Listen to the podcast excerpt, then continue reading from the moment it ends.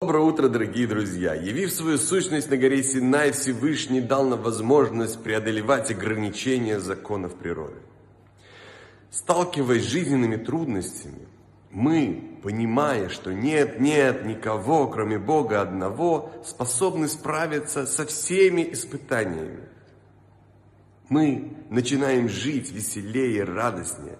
Мы становимся счастливыми, видя во всем, что происходит с нами – видя замысел Всевышнего, видя Его власть в этом мире. Тем самым, осознавая это и живя таким образом, мы приближаем время прихода Машииха, когда каждое живое существо в этом мире увидит и поймет, что Всевышний правит этим миром.